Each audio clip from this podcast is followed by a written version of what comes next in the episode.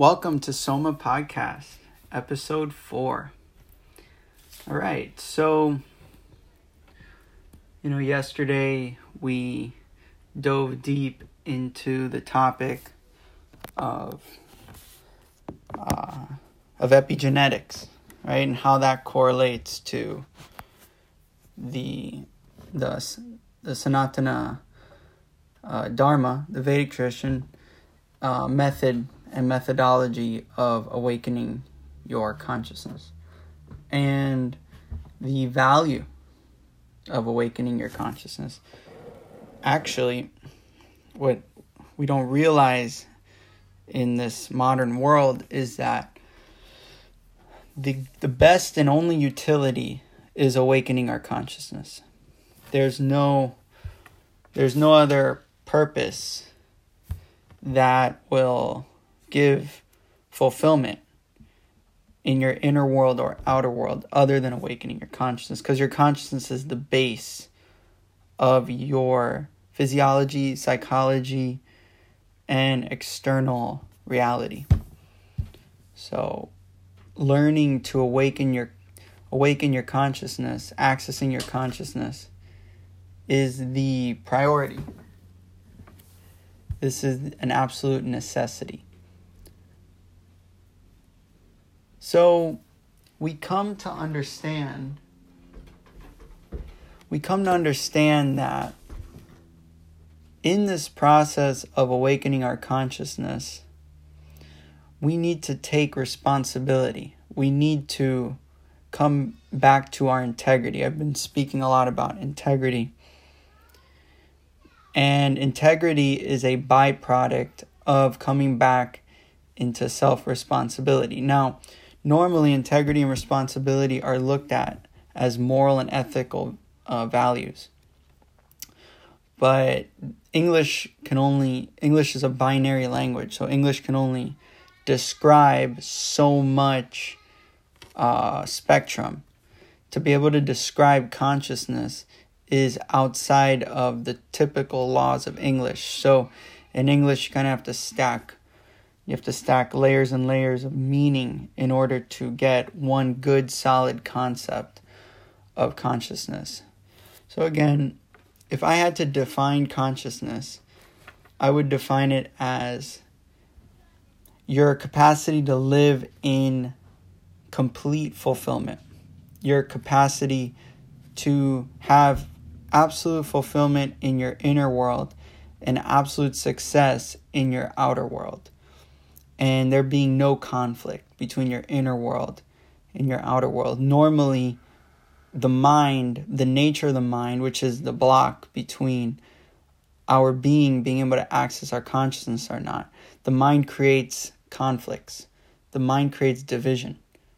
So we have this division. Well, either I'm going to focus on my internal world or I'm going to focus on my external world and be successful. And if we choose the external world, we tend to uh, get lost in the myriad of um, of acquiring things and and over luxuries, and we fall into the depression of success. And that's why you've seen that, you know, great celebrities and everyone who have attained uh, the quote unquote outer success are they they don't have that fulfillment. And then you have other other types of people almost like a religious people or self-development people that kind of don't care so much about the outer world. And they do a lot of work on themselves. They work on themselves and they're constantly uh, trying to improve themselves in some way shape or form. And, you know, this kind of falls under the category of kind of like an antisocial, kind of hippie type of attitude.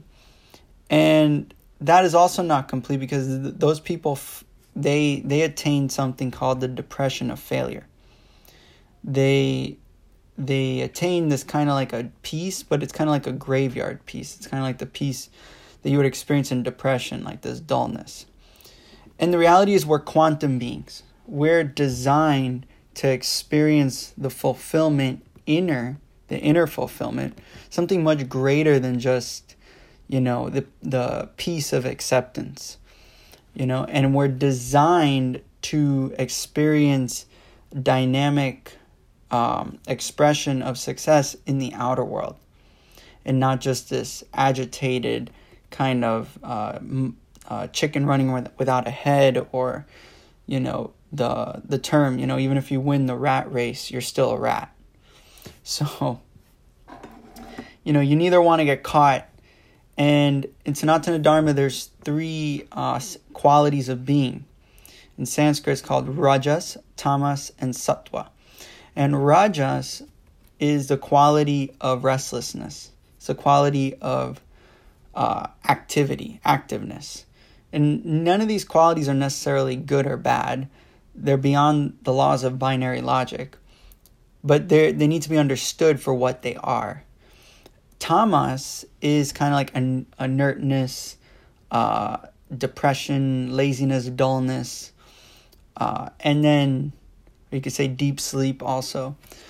And then you have sattva, sattva, and sattva is the state of complete harmony this state of um, just clarity, right? So, clarity and harmony.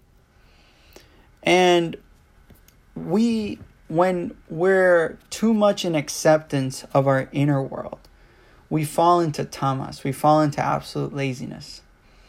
And when we stop caring about our outer world success, um, and this this can you know you can understand this when whenever you know weekend mood right you're just kind of lazy you kind of don't care and then you look at the monday mood and the monday mood of yeah you have to go to work or school or whatever. You got to get things done productivity. That's rajas right? So we normally oscillate in this binary way between rajas and tamas we have not accessed or society has not trained us to access the zone of sattva. And sattva is the quantum experience I'm talking about, where you have the best of the inner world. You have the best, you have the the patience of this deep acceptance, but you're not just complete acceptance where you're just in this laziness. You have acceptance in your inner world, but you also have the capacity of change in your outer world. You can also be dynamic and create success in your health, wealth, relationships. So you have inner world fulfillment and outer world success. And there's no conflict between your inner world and your outer world. And this is what the sat the sattvic uh, state, the sattvic quality can give us. And unfortunately, we're not trained. School trained us primarily to be rajasic, but then as a byproduct, we crave tamas. We crave to be lazy. We crave to be tired. We crave to be bored. We when we indulge too deeply in our senses, we dull them out, and then we just want to be in a withdrawn, half asleep kind of state of being and this is because there's an there's an innate hatred for action because action is being forced on us the rajas school is saying okay you constantly have to be successful you know and you need you need you need your cars and you need you know a lot of money in the bank account and things like that so constantly we're we're driven in that way so because we're driven to be fully rajasic we're not uh, schooling and education and work and family. No one really supports you. No one really wants you to be lazy. They want you to be very productive. But naturally, you burn out. Naturally, you start resisting the the activeness of the of the rajasic activeness activeness, and you once you're once you're fed up with it, you crave to kind of go into that cozy nook. You crave to kind of just withdraw from life and that's the tamas. So by anything that goes up must come down. Anything that is stimulated must become dull. These are just some natural laws. And when we live in this binary existence of rajas and tamas, we create this conflict in our in our inner space and our outer space. We create, and some people are more tamastic, some people are going to be more rajasic, some people are going to be more leaning towards uh, dullness and depression. Some people are going to be more leaning towards hyperactivity.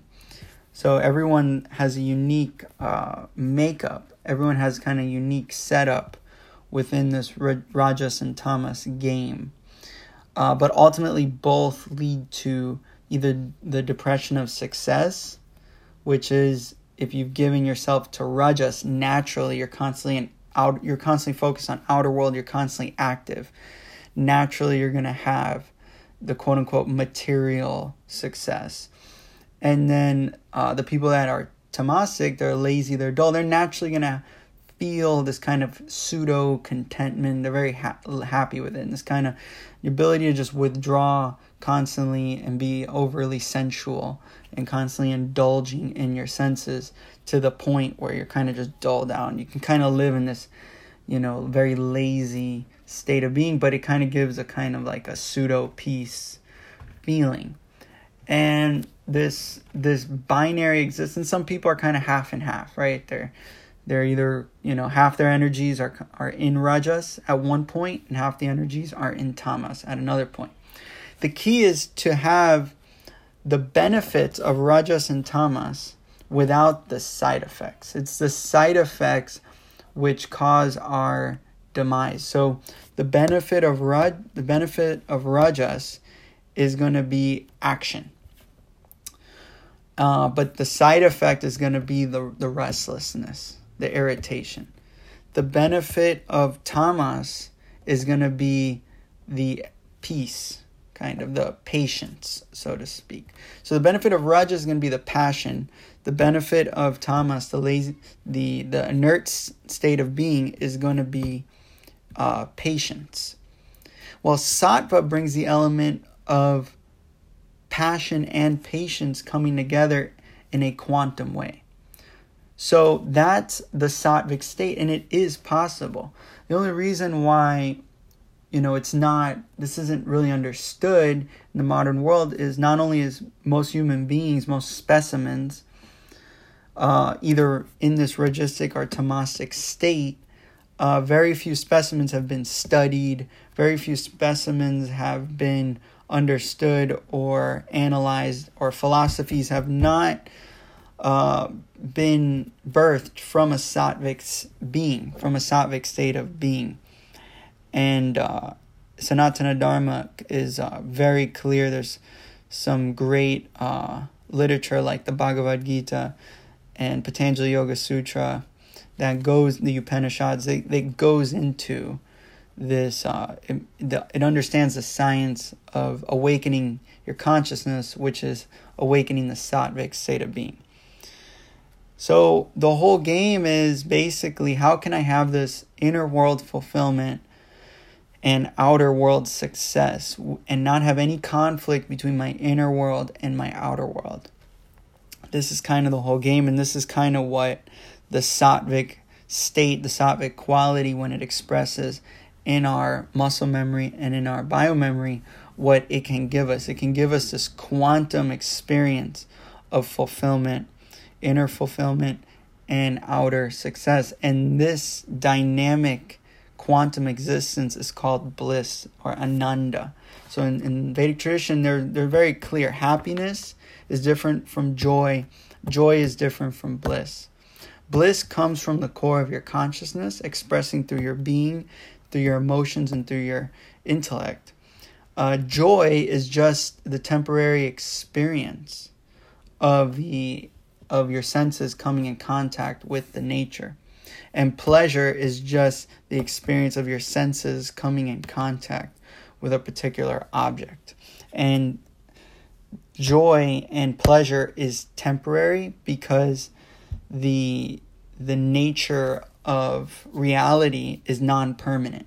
So time due to the due to its quality of constant movement over the length, breadth, depth of reality in the play of the five elements basically time is in movement. So matters we can't experience something permanently. So naturally if you're experiencing joy say you're eating a sweet you really like and the first sweet will be really nice but then after 10 sweets it's kind of nasty and repulsive and you kind of want to uh, uh, you kind of feel sick. So pleasure and pain is binary and it's temporary. It's not that you shouldn't experience certain pleasures or joys or whatever. The point is to understand in your cognition level that pain and pleasure is temporary because of the nature of the impermanence of matter. So, when we look at bliss, bliss is actually our natural existential state. Unfortunately, due to our mind, our conditioning, the conflicts, the rajas and tamas, we stop. It's almost like a dam. We're stopping this natural expression of our consciousness, expressing through our mind, through our, I could say, our intellect, through our emotions, coming from the core of our being. We stop this. So things like meditation, things like integrity, these are these are methodologies of you basically stop you from stopping the inherent bliss of expressing through your being emotions and intellect. And this bliss can only be experienced when you've elevated your being into this sattvic state.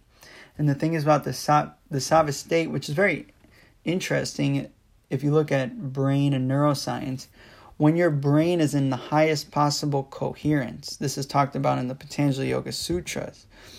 When Patanjali talks about the samadhi state, sama means uh, vibrating with or in tune with, and adi means source. So when you get yourself into this space of being in tune or vibrating with source, your consciousness, your brain basically uh, is in peak alertness and at the same time complete restfulness. So your brain is experiencing both, and this is called uh, highest possible coherence. Your brain gets into this highest possible coherence where you're literally in the peak of waking state as if you're an Olympic runner about to run a race. Same way you're in the peak of restfulness, like a baby is in deep sleep at the same time. And this is exactly what I'm talking about. This Rajas and Tamas is been transmuted, has been elevated into this sattvic state where this dynamic expression of passion and patience, acceptance and change, and inner world and outer world, that whole thing becomes into one quantum field. And in this quantum field, you're experiencing your maximum, your full potential. And most most people see aging being old is nothing but you accepting that you will not change who you are. Being old simply means I will exist uh, as I am. The minute you say I will, I will not change myself, you're basically limiting your uh, capacity to get in tune with your infinite possibilities. The most dangerous thing you can do is accept who you are, is kind of solidify an identity with who you are. Because reality is constantly in change. Every moment is new. So the minute you, ha- you have a fixed identity, you don't want to change. And the older you get, the harder it is to change. This is something that um, that this is why sharing these sciences, giving kids the the capacity to um, stay in their natural state. Kids are already in this coherency, and it's very important to nourish that because you know the older you are, the more you're like a block of ice. So kind of kind of like um, kids are like steam then you get into adolescence, teenager, whatever, and then you become kind of like liquid. And then by the time you're an adult, you're pretty much like a solid block of ice. And then once you're an elder, you're pretty much like a stone. And uh, yeah, so changing your, changing your samskaric setup. Samskaras are your patterns, your your engraved memories these engraved memories is what keeps us in this binary state, this rajas and tamas, this conflict between our inner world and our outer world. Loosening up those patterns almost becomes uh, close to impossible. When you get older now, it's not fully impossible if the willingness is there. If the willingness is there and the intention is there, anything is possible, of course. But unfortunately, the identific the association with your patterns becomes way too strong when you get older.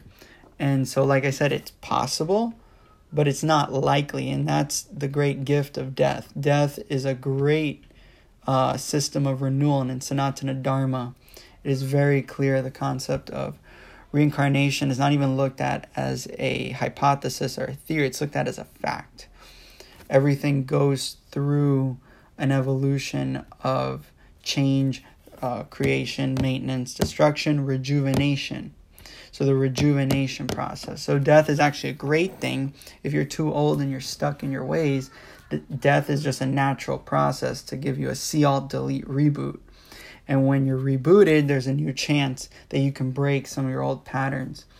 And a lot of neuroscience, a lot of um, uh, epigenetics is really pointing at uh, how these engraved memories are stored in our biology and how these engraved memories are hijacking our perception, decision making, and thought process and basically putting us in like an autopilot, kind of like an unconscious existence. So essentially, you don't even have a free will until you break your patterns, until you at least get a glimpse and decide to let me experience my existence as it is and let me operate my future as I want. And this process is what is called this is the awakening process, the awakening your consciousness process. All our patterns are essentially rooted in our past conditioning. So the past sits on our present and repeats itself into the future. So here we are, we're always trying to, you know, we have all these desires, but then we have latent in us, deep in our core perception, we feel the impossibility. And the impossibility is nothing but these past patterns, these past conditionings, just kind of sitting on our present and repeating itself. The pattern repeats itself to the future. So you have to break your patterns. And the problem is, and blind spots are the mechanisms which you start associating with uh, certain deeply cherished patterns, and you call this the strength of my personality. And that's the most dangerous thing you can do uh, kids are very fluid. Notice how kids kind of they don't have a set identity until until the adults have fully conditioned them. Kids are kind of this free flowing being that can kind of just fluidly adapt to whatever the circumstances.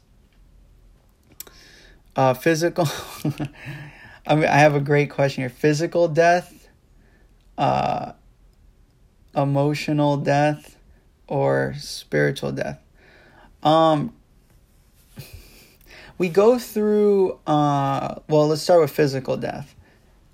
Physical death is a renewal process. So, see, there's some traditions that believe in.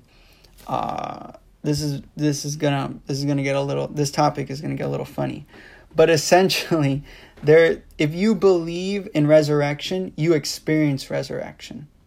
If you ex- if you believe in like if you're atheistic and you if you believe that your existence is going to shut off after you die, you actually experience that. And if you believe in reincarnation, you experience that. And if you believe and understand liberation, you experience that. So basically, all possibilities are open. And this is because the divine and our will are in constant communication. So whatever you want, the divine life is almost like a mirror and it says yes. So if you say, I hate my job, I hate my boss, well, you're going to get more of that.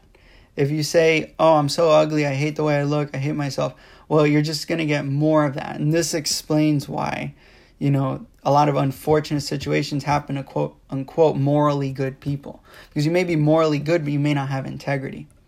So having existential integrity means you know what you want and you align to it. And naturally you're for life. You're pro life. And when you're pro life, you're you're for expansion. And the principle of expansion is always nonviolent coexistence. So physical death is actually Yes, it's a renewal process. The being is going to experience physical death as per their perception, as per their good, as, as per their cognitive setup. So if your cognitive setup is your cognition, your core perception is after death, I'm going to experience pure annihilation. Well, your will signs a contract with the cosmos and it manifests that. And there's a deeper science to that. And if I had to touch on it, basically there's 25 states of consciousness. Deep sleep, dream, waking, superconscious, and cosmic consciousness. And those five overlap on each other. So if you think of a graph, 5 into 5, 25 states.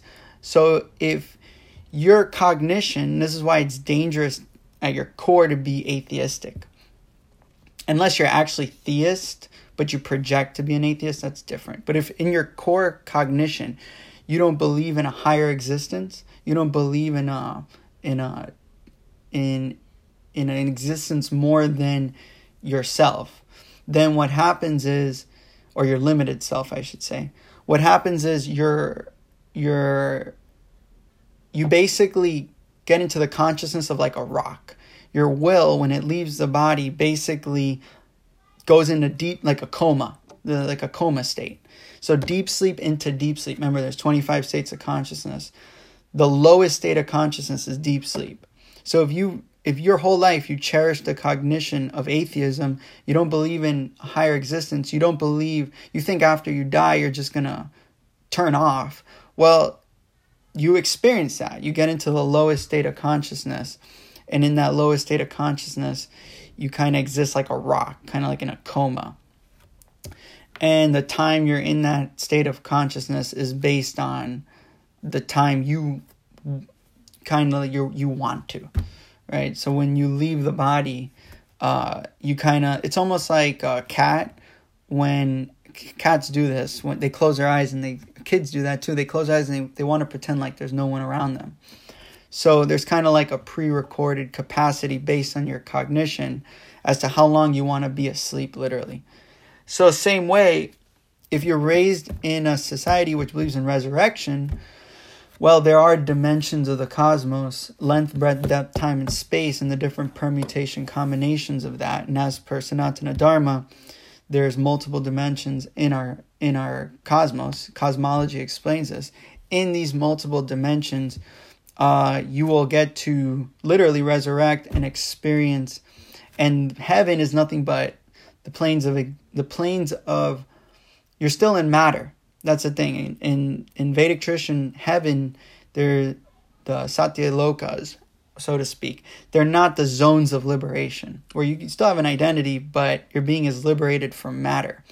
So in those higher planes, your will, your your being the time is different. Time dimension is different. So if you're ever with a friend and you're having a great time time flies. But if you're bored time is slow. So that gives you a sense that time is not solid chronological as we're taught. That's more of a utility value. So heaven is nothing but um, basically you have built nonviolent merit. Your existence was nonviolent because in the cosmos, according to Sanatana Dharma, Himsa is the the only source of all karma. So Ahimsa, non-violence, is linked to the principle of the cosmos, which is expansion. When the cosmos decided to expand itself, when the divine decided to expand itself into individual wills, it gave only one intention let us all coexist. So violence is the only quote unquote cosmic law are the only karmic law. So if you ex- if you've built up too many violent biomemories, if if you're too many violent experiences, you've caused suffering based on your violent actions. Remember, a lot of what I'm saying is this isn't very moral or this is not ethical. This is just this can actually be proven scientifically if we had the capacity, which we will eventually. But essentially, if you're violent, you build uh, what you know. You build certain violent engrams, and those that kind of gets solidified as the core of your perception. So if you are violent, you're already in hell, so to speak. If you're non-violent, you're already in heaven. So if you're a nonviolent personality, by nature life is pleasant, right? So if you're violent by nature, or actually no one's violent by nature, but if you're if you're if your quality is violence, then what happens is you're already in hell. You're ready to spew your anger and negativity on everyone and everything. Uh, so basically, uh, when you leave the body, if you have too many of those type of engrams, there's planes of of existence. Uh, the the they're called lokas in Vedic tradition. There's heavenly realms and then there's uh, hellish realms. So that's just based on your your kind of karmic or you could say your memory setup. So your bio memories, your different memories you've accumulated. Are they violent based or are they non-violent based? But in and then there's the zones of liberation where your identity is freed from material existence. You're freed from length, breadth, depth, time, and space, and all the permutation combinations of length, breadth, depth, time, and space. So you're beyond the the eleven dimensions and fourteen lokas as per Vedic tradition. So there you go into the zones of liberation, and in those zones you still have an identity, uh, but you don't. You're not bound to return to material existence. So even if you go to a higher realm or a lower realm, you're only going to be there for a certain amount of time uh, till those memories uh, play out, kind of get digested and processed. Uh, where it's still matter in that it's still a combination of length, breadth, depth, time, and space, but there's different permutation, combination, length, breadth, depth, time, and spaces uh, happening simultaneously and spontaneously. So I hope that wasn't too much, but yeah. So physic, I kind of gave an overview on death. That was a good question. An emotional death. You experience emotional deaths quite often uh, emotional deaths are kind of like when you have an attachment to something and that that attachment is is taken from you. At those times you experience emotional death, and emotional death is a great opportunity to transcend.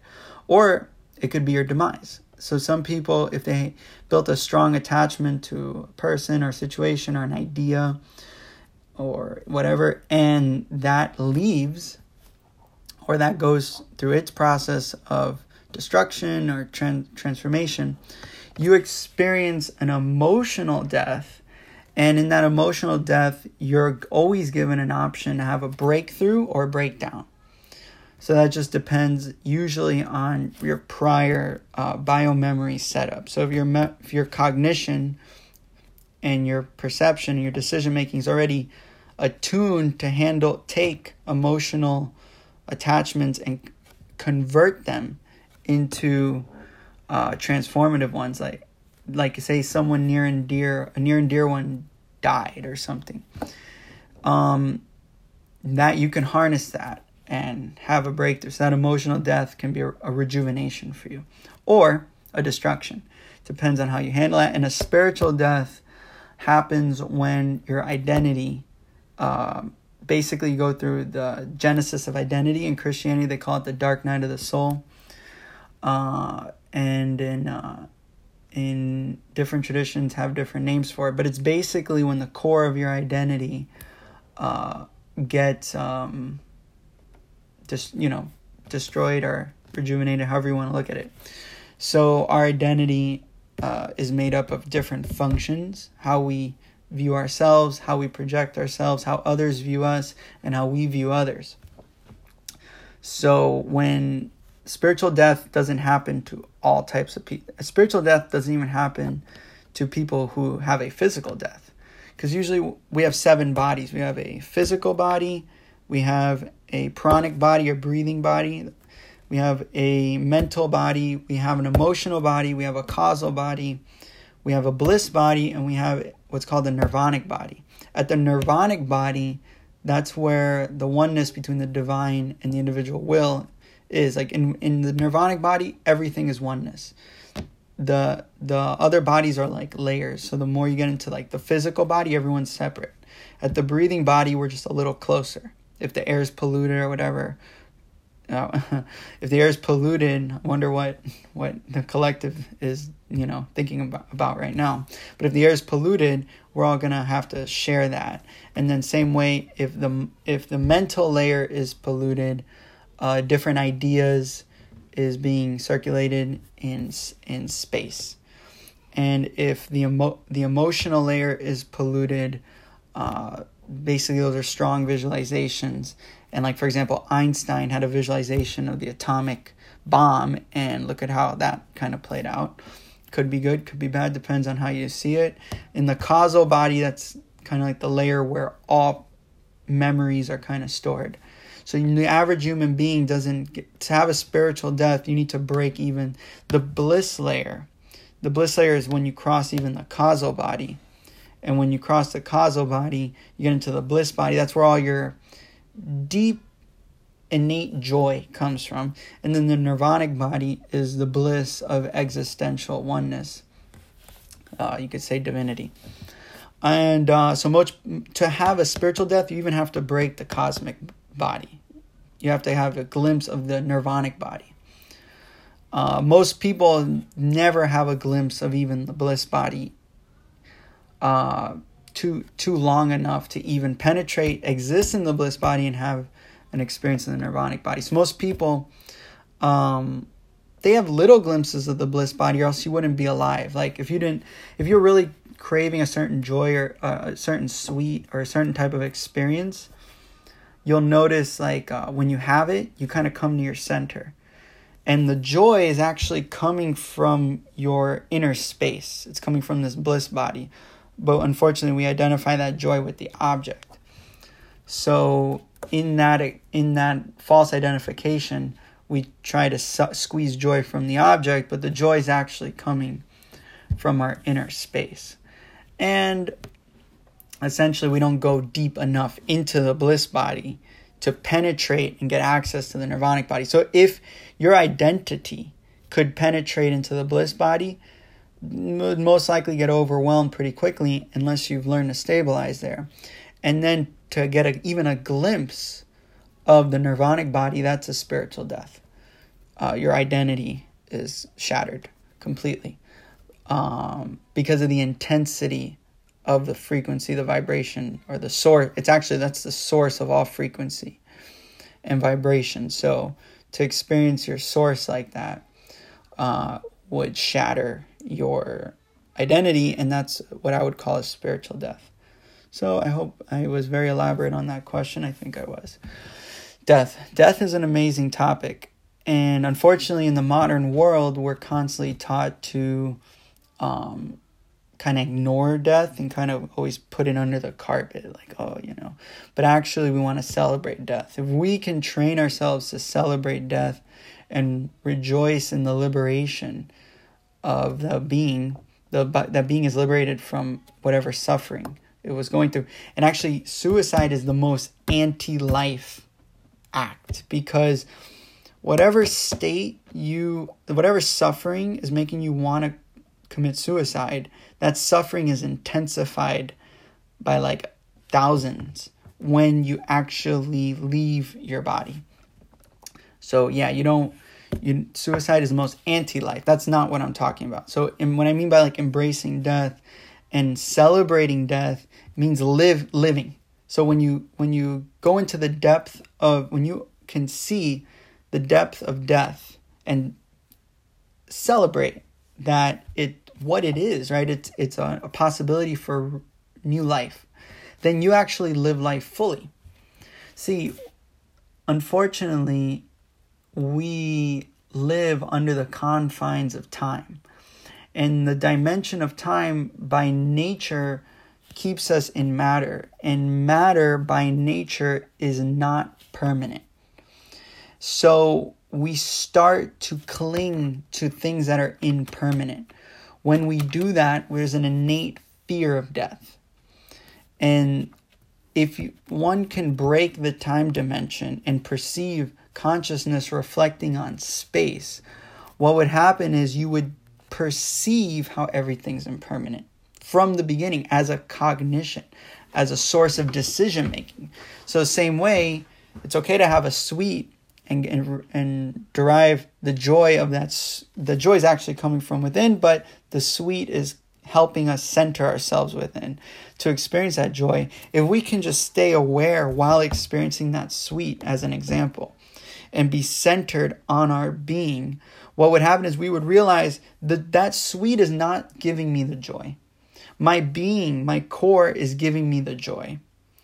It's actually the Kundalini energy is coming and meeting, it's kind of like uh, gushing to that particular sense. So if you're listening to a music you really like, or you're seeing a visual you really like, or you're experiencing a touch somewhere that you really like, the principle of addiction is nothing but thinking that that object is the source of the joy. No, you're free from addiction when you realize the source of the joy is coming from your being.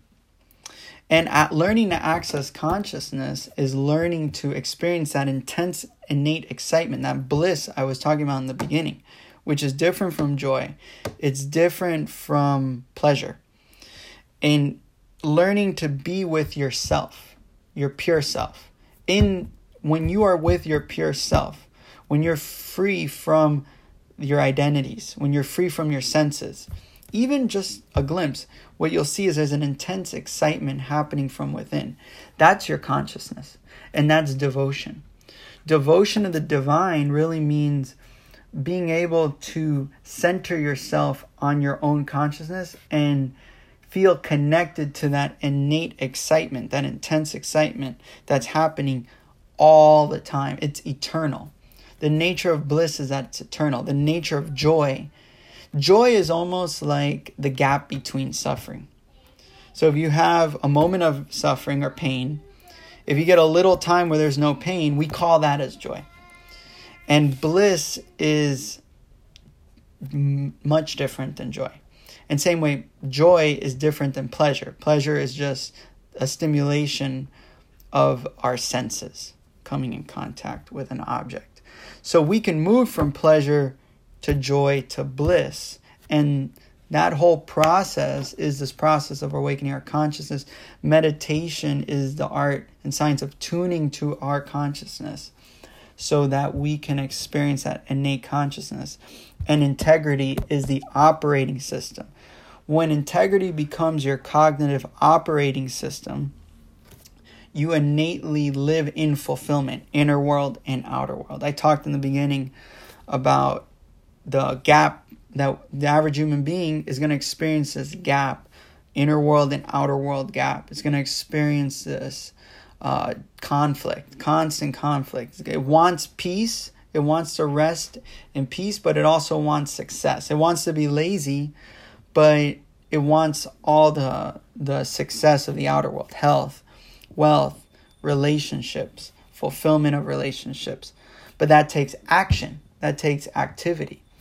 We want the best of both, but we don't want to take responsibility. But when we take responsibility and we integrate ourselves, see, when we integrate ourselves, our inner world, our outer world, our inner image, and the way we perceive and think about ourselves, our inner identity, and our outer identity, the way we project ourselves, both get integrated and then you experience a quantum zone. And I was saying earlier that you're breaking the rajas and tamas, you're breaking the dual perception and the dual existence of laziness or agitation.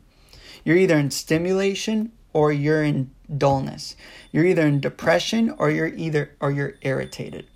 So when you can break that binary existence, you experience the benefits of both without the side effects of either. You experience the intense patience of your inner world of acceptance and you experience the passion of what the restlessness gives. And you experience them both at the same time. So the average human being is only going to express one or the other at different times. But we can evolve ourselves to experience this quantum zone where we can experience both at the same time. And how does integrity do this?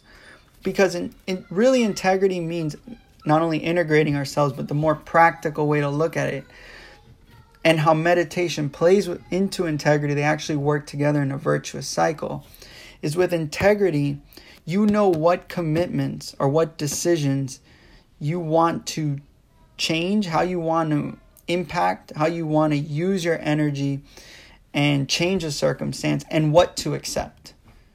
So if there's an imbalance, you're if there's an imbalance, you're gonna fall out of that quantum zone. You're gonna get into either dullness or you're gonna get into agitation. If you're changing too much, if you're trying to change, change, change things that you should be accepting, then you're gonna get agitated and you're gonna feel restless. You're gonna feel burnt out right? And that's the depression of success. You get the success, you get everything you want in your outer world, but you're completely uh, void in the inner world. Or too much acceptance. You're just accepting, accepting, accepting the things you should be changing. And then you're going to get this peace, this kind of con- pseudo kind of contentment in the inner world, this kind of that joy I was telling you, it's kind of like uh, half baked joy. You're going to get it in the inner world but you're going to feel the depression of failure because you're just going to feel uh, that you know you you're there's something more and you're kind of just settling and you have nothing in the outer world. So in both senses the depression of success and the depression of failure when someone experiences that that should be an indicator to wake up to use your will to awaken this quantum zone. So when we get into this what i call the sattvic space the clarity the space this is the space of integrity and when you're in this space, you get that, that binary existence breaks down, the multidimensional experience awakens, that oneness awakens, that quantum, uh, non conflict, uh, uh, non conflict experience awakens. There's no conflict between your inner world and your outer world. So, practically, how does integrity work with that? When you give yourself a commitment, you either fulfill it so you, you you're doing something, you're changing something, you want to do something, you change. Or you drop that commitment. And therefore that's a form of acceptance. You're just accepting the way things are. So you either fulfill or you drop. And same way when you give your commitments out to others, you either fulfill them or you drop them. So practically uh, integrity is the methodology. Integrity just means being absolute, being absolutely to the core of your truth. What do you want? So when when you're in the gray area, you're in the space of non-integrity. Or I can say you're integrated to being dishonest. So there's the, you can look at it in both ways cuz you can look at it from the angle of oh we're always integrated to something. We're either integrated to being honest or we're integrating to being dishonest with ourselves. So when you're or you can just use it more on a binary scale and just say uh, you're in the space of integrity, which means the space of absolute honesty, or you're in the space of non integrity, which is the space of non honesty. And anything where you're non honest is a gray zone. Anything where you're non honest is a blind spot. So when you give a commitment to yourself, you're working with your inner world. When you give a commitment to others, you're working with the outer world. When you give a commitment with yourself, you're working on your inner space. When you give a commitment to others, you're working on your outer space. And we are designed to experience this quantum field. Like I quantum meaning no conflict, no conflict between the inner world and outer world, and absolute success in the outer world and absolute bliss in the inner world.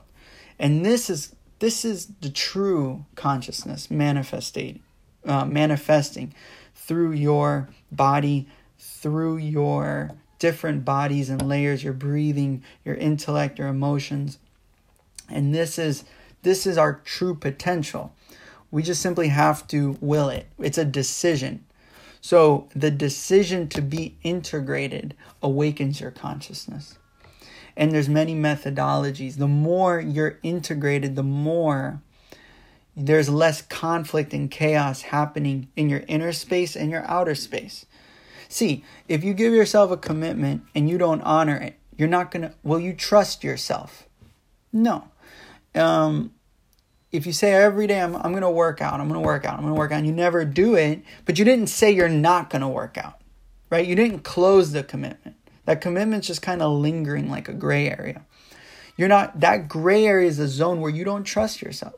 Same way, if you, you constantly are telling um, somebody that you're going to pay them back for that money you borrowed, you're going to pay them back, you're going to pay them, and you never do it and you're always you say you're going to do it on a certain day and you didn't do it you didn't do it you're keeping them in a gray zone will they trust you and the thing is society trains us to be rajasic, especially in the Western world, trains us to have this outer world success, usually. So, you know, you have to turn in your school assignments on time. You have to, uh, you know, be honest, almost like be honest, but we learn to be cunningly honest, where we follow the letter but not the spirit. And that's the best way to cheat a rule is you just do basically you half-ass whatever um, commitment you gave. And you're not really doing if you don't bring sincerity to your honesty if you don't bring authenticity to your integrity you didn't really do it. You're not even integrated. So that's kind of what i call that's like a cunning type of honesty. And that's what the moralistic ethical kind of social conditioning trains us. Yeah we turn in our schoolwork you know yeah we turn in our, our work but we're not there's no joy into that.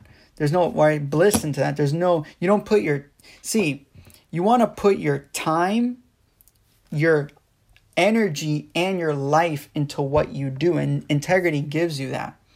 If you're just giving your time but you're not giving your creativity you're not giving your life you're not giving your energy into what you're doing you're cheating yourself even if you're getting paid for something, you're you you're not enjoying.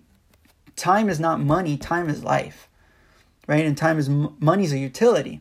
So, but you lose that context. You start thinking, okay, money becomes the point of life, and I'll just sacrifice my time for it.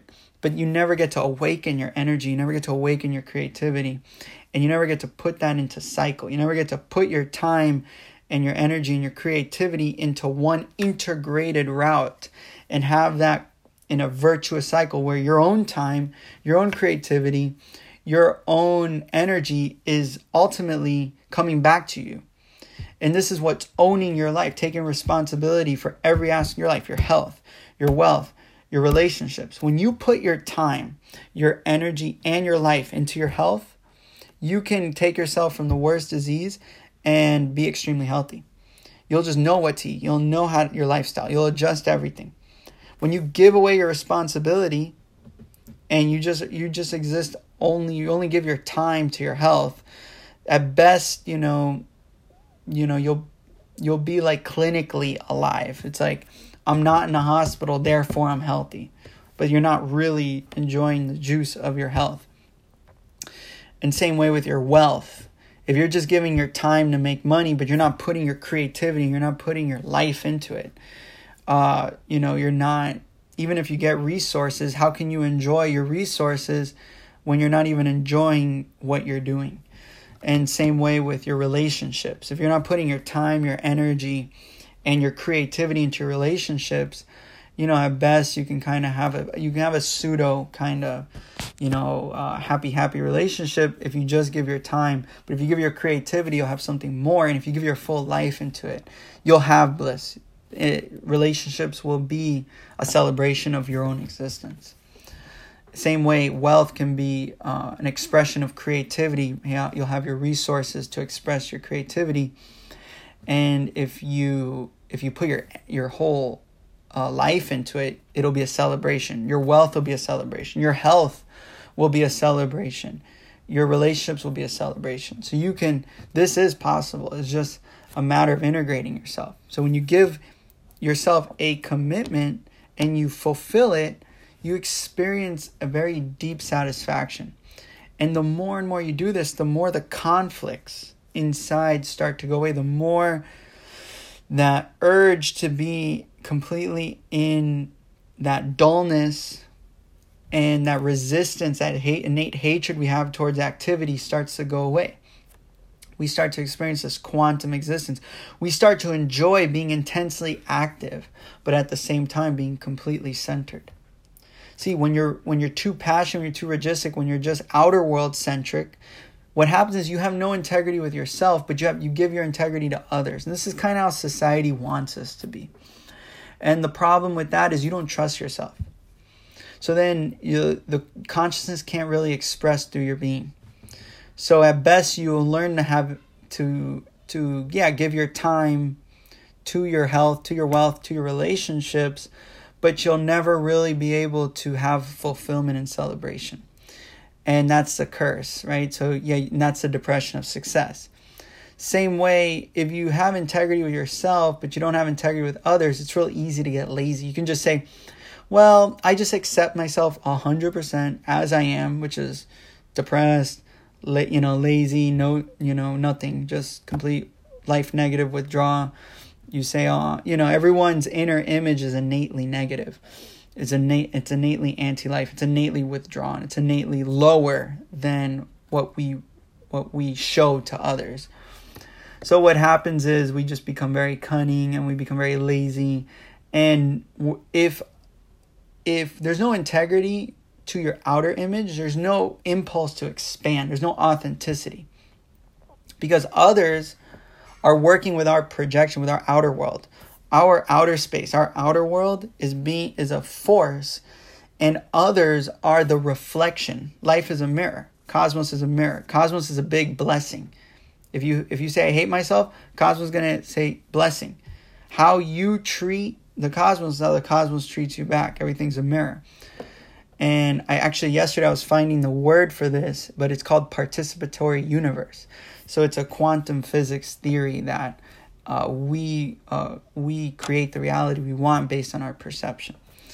So this kind of that's just I wanted to throw that out there. Yesterday I couldn't find the word, but basically in our inner world, we if we just become fully life negative and we accept that hundred percent, we can have integrity with our inner world. Um, but if we don't have integrity with the outer world in a quantum way, what'll happen is uh, we'll have no we'll we'll have no impulse to expand we'll have no. So we're really meant to expand both. Our inner world should follow the expansion happening via the outer world. Others should expect things from you. Others will expect things from you. If they align to your core truths and values, you should fulfill them. If they're even anywhere in the ballpark, you should fulfill them. And that'll expand your the way you the way you project yourself, but it'll also expand your inner confidence and trust you have on yourself. So really trust on yourself is a trust you have on on existence. So people say, "Oh, I trust I trust God. God will take care of everything." But if you don't trust yourself, you really don't trust God. You're just kind of distracting yourselves or you're kind of having some type of pseudo um, con- uh, consolation. And being complete, being fulfilled is not being, you know, consoling yourself. Fulfillment, completion is not contentment. It is not uh, consolation. It's something so much more than that. So, yeah, I just want to wrap it up. I think we threw out a lot of really good ideas today.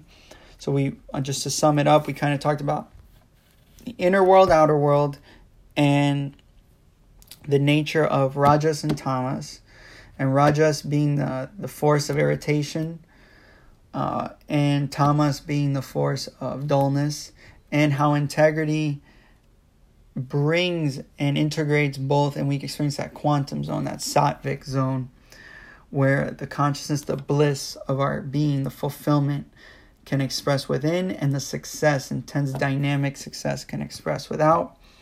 And we can explode into that quantum field of infinite possibilities, of bliss, of of uh, of true divine unconditional love, and of existential oneness and unity with the divine and the individual. So this is our this, this is kind of the topic, and we went into a really nice little segment on the nature of death and the multi dimensions and the cosmology behind that. So that was really cool. So yeah, let's. Uh, I hope I I wish you guys an extremely blissful day. Um, so happy that there was a that we got to uncover these amazing topics, and I hope you guys really uh, got something from this. And uh, yeah let's bring integrity. Let's let's let's bring um, bliss. And let's connect to ourselves. Let's enrich ourselves and others. And let's just have the most blissful day ever. So thank you guys. Thank you guys. Be blissful